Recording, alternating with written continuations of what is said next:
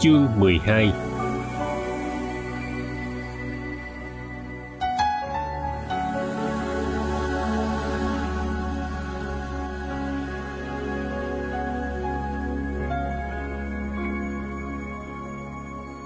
Hần tiên gãy cánh đêm xuân Bước lạc xa xuống trần thành tình nhân đứng giữa trời không. Khóc mộng thiên đường. Ngày về quê xa ngất lệ thế chót nghe theo lời u mê.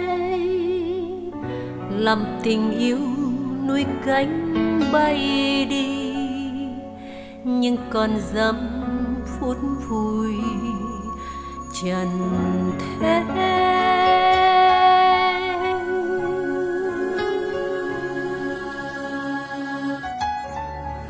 Em đã biết lỗi vẽ của anh rồi. Còn quá là cả sự ngây thơ được cụ thể hóa bằng sơn màu. Còn em? Cô á hả? Cô sẽ là hiện thân của cả một trời quyền bí Hồng cười giòn Như vậy anh chỉ bệt vào giải một vết sơn đen là xong chứ gì Anh có biết cái chuyện hai bức tranh danh họa bí hiểm hay không? Không Trời, họa sĩ mà lại không biết chuyện đó Này, ở Ba Le người ta tổ chức một phòng triển lãm cho các họa sĩ mầm non, một quỹ ban dày đặc để tìm tòi nhân tài mới. Quỹ ban gồm nhiều họa sĩ trứ danh và nhiều nhà phê bình tranh đanh thép. Thế mà cả bọn các tài cừ khôi ấy đều ngẩn ngơ trước hai bức tranh kỳ lạ.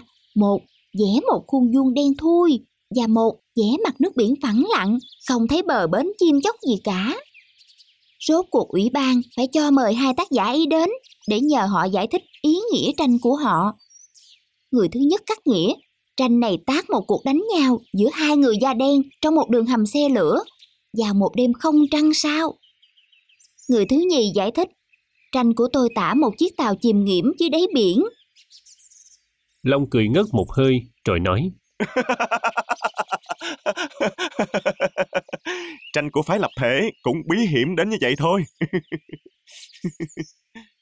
Trái với dự định, Long vẽ bức chân dung cho Hồng trước chị của cô và ông bà Nam Thành.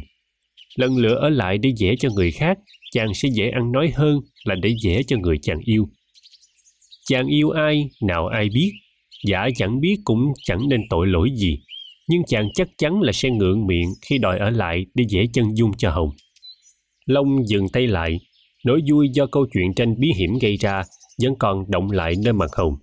Hồng bỗng khác đi không còn là Hồng u buồn mà chàng yêu.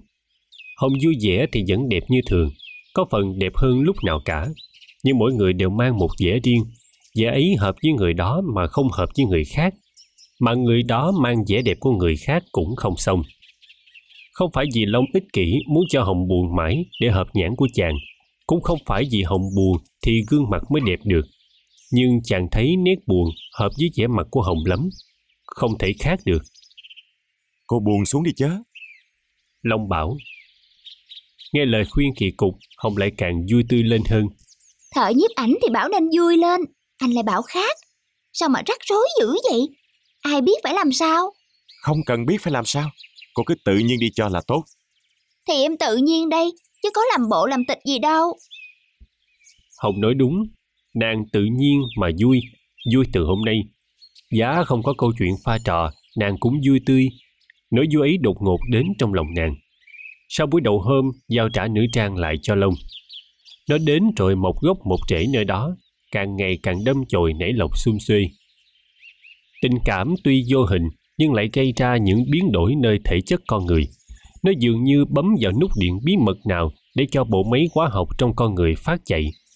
Nhưng phải ứng những trao đổi phức tạp của hóa chất trong thân thể con người nhờ thế diễn ra rồi ảnh hưởng đến bên ngoài mà gương mặt là cái đồng hồ kiểm soát phản ứng kia. Không một cây kim, đồng hồ ấy vẫn chỉ được rõ ràng những biến chuyển bí mật bên trong. Bên ngoài, việc gì xảy ra chỉ thay đổi mặt đồng hồ một chút xíu thôi. Tất cả đều do bên trong điều khiển. bản chất của con người là quên mặc dầu người ta đã thề với ta là sẽ nhớ mãi mãi biết vậy nên ông câu tiễn mới phải nằm gai nếm mật để nhắc mối thù cho mình cô hồng không có hành hạ thân thể cô lần nào nên cô hầu gần quên được niềm đau cũ vừa dịp thì chàng trai này đến trong một trường hợp rất tiểu thuyết hắn đẹp người và nghe câu chuyện của hắn, xem nghề nghiệp của hắn, không thấy là hắn đẹp cả tâm hồn nữa. Hắn lại đồng tâm với nàng là đã bị tình nhân phụ rẫy. Hơn thế, hắn đã tỏ tình, tuy chưa bao giờ dám nói ra điều gì, nhưng hồng đã hiểu giữa lời được rằng hắn yêu cô. Hồng còn trẻ, vết thương cũ đã kéo da non và đi lần đến chỗ mất dấu vết, nên chỉ mối tình thứ nhì này vẫn êm đẹp y như mối tình đầu lòng nàng như sợi tơ, căng thẳng, trung gian lên trước mỗi làn gió thật nhẹ của tình yêu. Lòng đã dám nói gì đâu, thế mà dây đàn rất nhảy ấy đã thánh thót những tiếng nhạc du dương rồi. Tuy chưa nên khúc, tình đã thoáng hay. Họa sĩ và người mẫu đang ở dưới bóng cây me sân nhà, một ngọn gió thổi qua, lá me rơi lác đác. Long chờ đợi những giây phút đó thử xem cành lá rụng có làm cho hồng buồn lại được hay không quả nhiên mà cô gái bỗng trở nên âu sầu. Hồng nhiều tình cảm quá. Mưa rơi cũng buồn mà lá rụng cũng buồn được. Vài chiếc lá tươi và khô rơi trên tóc nàng. Hồng toan đưa tay lên lượm nhưng long dội ngăn. Đừng! Cô cứ để y như vậy. Đẹp lắm rồi cô sẽ thấy. Nhìn những lọn tóc lộn với lá me dây lâu chàng họa sĩ trẻ tuổi nói. Cô hồng ơi tôi đang sáng tác giai phẩm của đời họa sĩ của tôi đó cô Tài anh đã lên tới mức tột cùng rồi à. Sớm dữ vậy. Không tại tôi gặp đề hứng nhiều lắm. Chàng nín lặng rồi dây lâu lại nói. Cô hồng ơi mắt cô sâu. Hồng hốt quảng Sâu thật à? Em vẫn ăn ngủ như thường kia mà. Không mắt sâu chứ không phải là quần mắt sâu. Xem như là cô trông xa lạ lắm như là trong đó ẩn kín nỗi niềm gì không diễn được. Mắt cô sâu lắm làm tôi nhớ lại dòm trời đêm nọ. Nhớ lại những gì sao cô hồng ơi đêm đó tôi đã nhìn thấy sâu hơn? Sao tôi lại quên yêu cầu cô cũng nhìn sau đó? Có. Đêm đó em cũng nhìn sao hôm. À nếu vậy thì đó là một sự tình cờ kỳ lạ. Mà như tôi đã nói đếm đầu lúc tôi vừa tỉnh và cô đang canh gác tôi thì sự tình cờ nào cũng do trời xui nên cả. Cô hồng à người âu châu có cái tục khi mến nhau á, thì cả hai người bạn cùng chọn một vì sao vì sao ấy sẽ là nơi hẹn hò của họ những lúc họ xa nhau? Như vậy dẫu cách bức nhau muôn trùng họ vẫn có cách để thông cảm với nhau được. Cô hồng à cô có muốn dự vào trò chơi ngay dạy ấy của người âu châu không? Hồng hết sức bối rối nàng nghe như ngộp thở. Nàng chưa kịp lấy lại hơi long đã thổi tới thêm một trận gió mạnh làm lay cả người nàng cả tâm hồn nàng. Nếu cô muốn tôi xin kính cẩn tặng cô vì sao ấy. Món quà đế dương đó cô à vì nó là một hột kim cương muôn thuở không lạc mất, không xuống nước được. Nó vừa to tác lắm như mối tình của tôi đối với cô, lại vừa nhỏ xíu thôi, như hạnh phúc mà tôi mong mỏi. Nhỏ vừa cho tôi cầm chắc nơi tay, kẻo mà rơi mất. Hồng nghe choáng váng, trụng trời cả chân tay. Không, nàng cố nhớ lại, chưa hề có ai nói với nàng những lời kỳ lạ như vậy bao giờ cả. Hồng ứa nước mắt, dục đứng lên rồi chạy bay ra giếng chiếc mannequin đã được ai gạt lại. Chiếc thùng mới kéo nước vừa xong, còn treo ở đầu dây. Đánh rơi xuống nước những giọt lệ to, kêu thảnh thót lên như dư âm của khúc nhạc cô vừa nghe. Hồng dĩnh cây trụ trồng ở bờ giếng, cúi nhìn xuống đáy nước. Giếng sâu thăm thẳm rợn rùng, khiến nàng sợ hãi thêm. Mối tình mối tình này đây, tương lai sao mà nghe thâm thẳm như đáy giếng này?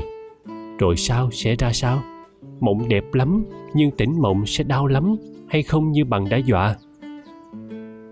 Gió sớm thổi mát làm dịu những tình cảm đang sôi trong tim hồng. Nàng bình tĩnh lại rồi thơ thẩn đi quanh đó. Về lát sau, hồng tới nhà bếp, rút ống tre treo trên vách xuống và một chiếc dùi nhỏ. Nàng gõ vào mỗi tre một hồi thì gà, vịt và các con trích nữa đều tự đến đông đủ vua trong sân thái nguyên trang không phải là con gà trống quai hùng, mà là chú trích vua côn. Chưa chi nó đã mổ đông mổ tây để chiếm trọn một khoảng trống lớn giữa bầy. Hạt có rơi, sẽ rơi vào giữa chỗ ấy, và nó sẽ được địa vị đế dương hồng buồn cười quá, cười lên một chuỗi dài. Nàng đưa tay quẹt cho ráo lệ, và mắt nàng tự nhiên trở lại như thường. Cô thích tặng quà gì cô quá? Long hỏi cô gái út Thái Quyên Trang khi thấy cô nàng đang theo khăn tay một mình nơi buồng ăn. Quá ngước lên mỉm cười đáp. Tùy dịp, nếu như là lễ sinh nhật của em á, thì em thích được tặng một bức chân dung của em, mà phải vẽ cho khéo kìa. À, cô nhắc khéo quá. Được, tôi sẽ vẽ lại cho cô vừa ý. Chắc như vậy mà. Nhưng tôi muốn hỏi thăm về quà cưới. Anh đừng có đùa, em không lấy chồng đâu. Sao lạ vậy cô? Cô nói không yêu người ta thì còn nghe được, chứ không lấy chồng thì quá vô lý. Chứ anh chưa cưới vợ, lại có lý hơn ai. Tôi thì khác, tôi chưa cưới vợ, nhưng chưa hẳn là không cưới vợ. Em cũng vậy. Tiếc quá, tôi vừa nghĩ ra một món quà bất ngờ, ý nghĩa nhiều, hay lắm. Té ra anh tặng quà chỉ là để thỏa mãn cái tài chọn quà của anh. Em nhỏ bắt chẹt dữ quá, hèn chi em tên là quá cũng phải. Nói làm sao cũng bị em bẻ hết. Thôi thì anh chịu thua. Sao em nhỏ lại chưa chịu đi lấy chồng? Quá giận dỗi. Vì em nhỏ quá mà, đã 22 rồi mà người ta cứ coi em là em nhỏ mãi. Coi em là em nhỏ là một hân hạnh đó chứ em. Hân hạnh đối với người gái già kia kìa. Gái già thích làm gái tơ, còn nít thích làm người lớn. Còn em á, em không trẻ con, cũng không già. Nên em chỉ muốn người ta xem em vừa với cái tuổi của em thôi. Thì như thế, chứ có ai xem em trẻ hơn tuổi của em đâu. Anh không xem em như vậy sao? Không, Em cứ ngỡ... ngỡ gì? Ngỡ anh như Henry Hayner. Hắn là thi sĩ, còn anh là họa sĩ. Con mắt hai người khác nhau. Vậy à? Khác? Như sao anh lại thích em lấy chồng? Sao anh lại không thích em được hạnh phúc? Thật vậy à? Đâu, anh ngó nghe em thử coi, mắt anh có nói dối hay không? Tôi sợ lắm. Anh sợ gì? Long muốn nói là sợ quá biết chàng nói thật. Nhưng chàng chợt thấy lời ấy sẽ làm khổ quá không biết đến đâu, cho nên chàng không dám nói ra. Sự im lặng của chàng lại khiến quá nghĩ anh chàng sợ lòi sự giả dối ra. Ngộ nhận ấy đã giúp quá yên lòng và cứ đi sâu mãi trên nẻo đường hiểu lầm của cô. Long không có can đảm làm mất lòng con gái, mặc dù cái mất lòng ấy chỉ nhỏ thôi. Như vậy ngày kia chàng sẽ phải mất lòng to. Chàng biết thế mà vẫn không dám chấm dứt tình trạng không phân minh ấy. Mà mỗi lần có chuyện úp mở là chàng hối hận đến hai ba hôm sau. Thái Quyền Trang lại trộn triệp dọn dẹp nhà cửa. Lần này thì ai cũng biết cuộc sắp đặt ấy có mục đích gì. Cô quá bực dọc trông thấy. Cô đánh dở ly chén thường lắm. Ông bà Nam Thành ngỡ thấy đó là phấn khởi của con gái sắp được cưới chồng. Sự cảm xúc bên trong lộ ra ngoài bằng những cử chỉ bấn loạn. Cô quá không buồn, cô chỉ có vẻ lo nghĩ nhiều thôi. Trong khối óc ngây thơ vô tội và hơi kỳ khôi ấy, đang xây dựng mưu mẹo gì, chiến lược gì đây? Trừ ông Nam Thành ra, còn thì cả nhà, kể cả Long, ai cũng đinh ninh anh chàng đi coi vợ là một cậu trai bé con như quá vậy. Cậu ta hẳn khờ khảo lắm, không có tư cách riêng nên mới chịu để cha mẹ đi xem mặt cô gái giùm cho. Và hôm nay, chính cậu ta đi, lại đi với cha mẹ. Họ hình dung một công chức hay một tư chức nhỏ mới nhận chức, trục trè như con gái, sẽ ăn nói khuôn phép, ngồi đâu đó nghe ngắn và chỉ dám liếc cô dâu tương lai một cái thôi. Lúc cô này bưng nước lên. Qua thấy trước là em cô sẽ dướng chân nên cô buồn cười lắm, căng dặn. Mày nhớ mặc quần ống cao nghe không? Dấp té thì xấu hổ lắm đó nghe. Xí, bộ ai cũng nhút nhát với chị ba vậy sao mà lo? Ừ, để rồi xem. Nếu chị dám, chị nên núp, nên rình mà nghe. Khách lên, đó là một quỹ ban chấm giải bò trong một cuộc đấu xảo nồng mục. Con bò cái tơ cứ được trại chủ kêu lên kêu xuống để khoe hết phía này đến phía khác. Bò lại bị bắt trống thử một lần cho quỹ ban nghe. Tuổi lắm. Hôm ấy quá chịu trang điểm theo ý muốn của ông bà Nam Thành. Con gái nào lại không thích làm đổng làm dáng, cho dẫu trước những người rất thường, hay cho dẫu trước những người mà họ không ưa. Đứng một mình, nàng vẫn xinh gái. Mặc chiếc áo vừa ý nhất, cô quá nghe dễ chịu lắm, đẹp hơn lên và dạng dĩ hơn lên. Nhưng mặc dầu cốc cần vừa con mắt ai, quá vẫn bị cảm kích khi bưng mâm trà bước vào buồng khách. Cũng cái buồn quen thuộc và thân mật mỗi ngày, nhưng hôm nay sao nó bỗng mang một bộ mặt long trọng khác thường. À ha, cô Út, Bà khách đáp câu chào của cô bằng câu trên đây, rồi gọi cô lại gần bà. cháu có hay về Sài Gòn hay không? Dạ thưa bà, không. Bà khách nắm tay cô rồi hỏi tới. Cháu không nhớ Sài Gòn hay sao? Thưa nhớ, nhưng cháu bận việc luôn. Giỏi, hồi đó cháu học tới đâu? Trong khi lơ đảng đáp những câu hỏi dớ dẫn của bà khách, quá kín đáo liếc nhìn anh chàng đi coi vợ. Nàng ngạc nhiên hết sức mà thấy người ấy không giống như người mà mấy chị em tưởng tượng chút nào. Đó là một thanh niên có gương mặt sáng sủa và lanh lợi, có thân hình thể thao lắm và ăn mặc rất hợp thời trang. Quá ngây người ra, tự hỏi thầm. Lạ, sao hắn không tìm lên đây bao giờ cả? Chắc hẳn là anh bằng chỉ mối cho. Như vậy đi theo anh ấy lên đây nào có khó khăn gì. Người như vậy mà chịu níu áo mẹ đi coi vợ thật vô lý.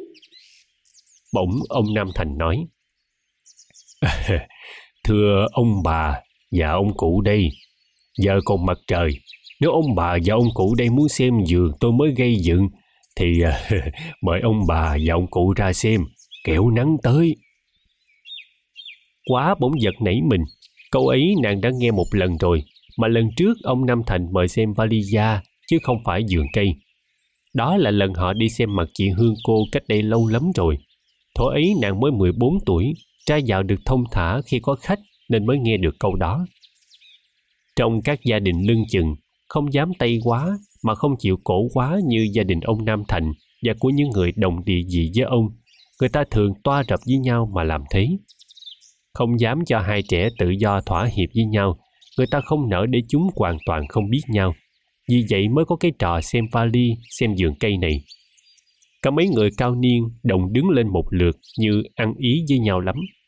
Bà Nam Thành nói với anh chàng đi coi vợ bằng một giọng bông đùa. Thanh niên chắc không thích trồng cây. Thôi, cháu ngồi đó đi. Năm, con à, con đàm đạo với thầy đây, thấy giùm cho ba má dây lát. Họ đã đi ra sân hết cả rồi. Người thanh niên vẫn ngồi làm thinh, không nói gì. Cả mặt, cả mắt, cả môi đều lặng lẽ cười lên một cách thị đời, đáng ghét. Quá tức giận lắm, muốn nhảy đến mà tát một cái thật mạnh vào bộ mặt khinh khỉnh ấy. Nhưng nàng dằn được ngay. Có lẽ anh chàng cũng đang bối rối và cố cười cho đỡ ngượng. Và trong cái vụ đi coi vợ này, thật ra anh chàng không có lỗi gì cả. Ừ, ai lại biết được rằng cô chưa muốn lấy chồng.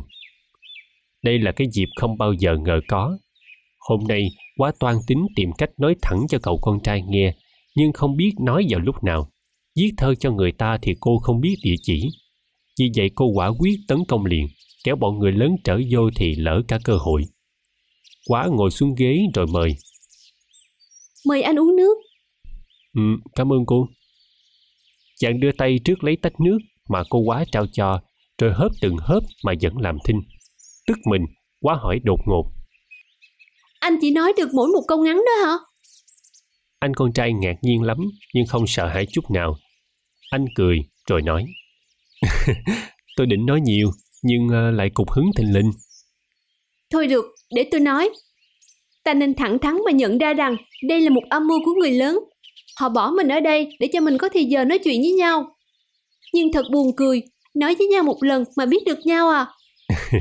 Phải, buồn cười lắm. Họ muốn anh hoàn thành xong cuộc điều tra mà bà cụ của anh đã kín đáo mở ra hôm nay và đã công khai hồi nãy về tôi. Điều tra và thẩm vấn nữa. Rồi tối nay bà cụ của anh sẽ hỏi Thế nào con đó được chứ? Và bà cụ của tôi cũng sẽ hỏi Thế nào thằng đó được chứ? Nếu hai câu trả lời của tôi và anh khớp với nhau thì các bà sẽ thích lắm và chương trình tới sẽ được lập ra. Vậy thế nào? Anh cứ dò hỏi tôi đi rồi sẽ biết. Anh con trai phút đầu bị choáng váng bị những lời lẽ quá căng thẳng đến gần như là mặt dày mày dạn ấy. Nhưng rồi anh ta trấn tĩnh ngay, rất lấy làm thú mà nghe quá nói và nhìn nàng một cách thán phục. Quá nói xong cũng hết hồn, không hiểu sao mình đau miệng đến thế. Tôi thích như vậy hơn. Người con trai nói, Anh thích cái gì hơn? tôi thích sự thành thực của cô hơn là cái trò giả dối kia hơn. Vậy ra anh cũng chỉ là nạn nhân của âm mưu này, chứ không phải là tác giả. Phải, nạn nhân. Ba má tôi xưa lắm, chỉ cho phép tôi được tự do coi vợ đến như thế này thôi. cũng cảm động thật đó. Tuy xưa mà cũng còn cho một chút xíu tự do. Chắc anh thấy tôi là một con bé đáng ghét lắm ha. Không, dễ thương chứ, đáng phục lắm. Như vậy chắc tối nay anh sẽ trình với bà cụ rằng tôi được lắm. Tôi cho anh biết trước là anh cho tôi giấy chứng chỉ tốt là một chuyện, còn tôi có nhận chức hay không là một chuyện khác. tôi hiểu, nhưng cho giấy tốt là một chuyện, còn nhận người tốt là một chuyện khác nữa. Cả hai cười xòa, rồi quá hỏi. Vậy là anh không nhận. Quang hô! Sao anh lại đoán được ý của tôi? Dễ đoán mà, không có cô gái liều lĩnh nào mà dạng lời bằng cô hôm nay. Thế nghĩa là cô đã quyết tâm phá hoại mưu toan của người lớn nên mới can đảm thế. Anh có phiền hà gì về tôi hay không? Ừm, kể ra thì cũng hơi phiền cho tôi. Mất công đi xuống đi lên. Quá độc, giọng gần như hát. Tiếc công đi xuống đi lên, mòn đường nát cỏ chẳng nên... Nàng bỏ dở câu hát tru em ấy, rồi nói. Thật ra anh mới mất công chỉ có một lần mà đã kêu rồi. Không, tôi có kêu đâu. Cô hỏi tôi phải nói thật chứ. Nhưng tôi không hối hận. Tôi có rất nhiều bạn gái và rất nhiều cô bạn dạng dĩ. Nhưng tôi phải nhìn nhận rằng không ai dạng dĩ bằng cô hết. tôi thích thể thao lắm và rất mến tinh thần thể thao. Tôi thấy thái độ của cô hôm nay đầy tính thể thao, cả quyết, thẳng thắn và lương thiện. Biết được một người như vậy là một cái may. Nếu cô thấy không bất tiện, xin cô cho tôi cứ được với cô trong tình bạn hữu như vậy thì quý biết bao. Tôi cũng rất vui lòng. Thấy mặt anh, tôi biết ngay là anh cũng có tinh thần thể thao nên mới dạng miệng như vậy. Tôi kêu anh ngay bằng anh cũng là gì vậy? Cả hai đều nghe không khí dễ thở ra. Họ uống trà đàm đạo tiếp. Người con trai bảo Từ nãy đến giờ, mọi sáng kiến đều về cô. Vậy cô dẫn đầu luôn đi. Tôi phải nói thế nào với cha mẹ tôi? Thì anh cứ chê tôi cho giữ vô là xong. Không, tôi không thích nói láo. Hay anh cứ nói, để rồi xem. Ừ, cũng không được. Ông cụ và cụ sẽ bắt tôi lên xuống nữa, sẽ dặn tôi mãi, khổ lắm. Cô bảo tôi nói láo, chắc phần cô, cô cũng thế, cô sẽ chê tôi dữ lắm. Tôi mà có chê láo cũng vô ích thôi. Hình như là con gái không có quyền chê con trai. Các ông bà cụ có quan niệm như vậy. Nếu chê được, tôi đã khỏi nói liều hôm nay. Thế thì cô tính sao? Tôi sẽ nói thật, không phải là duyên nợ. Quán hố. Đôi bạn cười giòn. Kẻ khác sẽ thảm kịch quá cuộc hội kiến kỳ dị của họ hôm đó. Nhưng riêng họ thì họ thấy ngộ nghĩnh lắm. Những tay âm mưu đã xem xong giường, chắc phải gian nắng một lúc. Họ khổ sở lắm, nên họ mới dội vàng trở vào nhà sớm thế. Nếu đôi bạn trẻ có gì nói với nhau nhiều, chắc là nói không kịp. Họ vào nhà lúc câu chuyện vừa dứt, cả hai gương mặt còn tươi cười. Bà Nam Thành bằng lòng hết sức, đó là triệu chứng hay, theo ý bà, tỏ rằng hai trẻ đã tâm đầu ý hiệp rồi vậy. Khách ăn cơm vui vẻ hơn bận trước nhiều. Chú rể hụt thấy câu chuyện ngã ngủ một cách hay hay ngộ nghĩnh nên ngồi càng lâu càng thấm, chúm chím cười mãi một mình, khiến cả bàn ăn đều lạc quan. Hết chương 12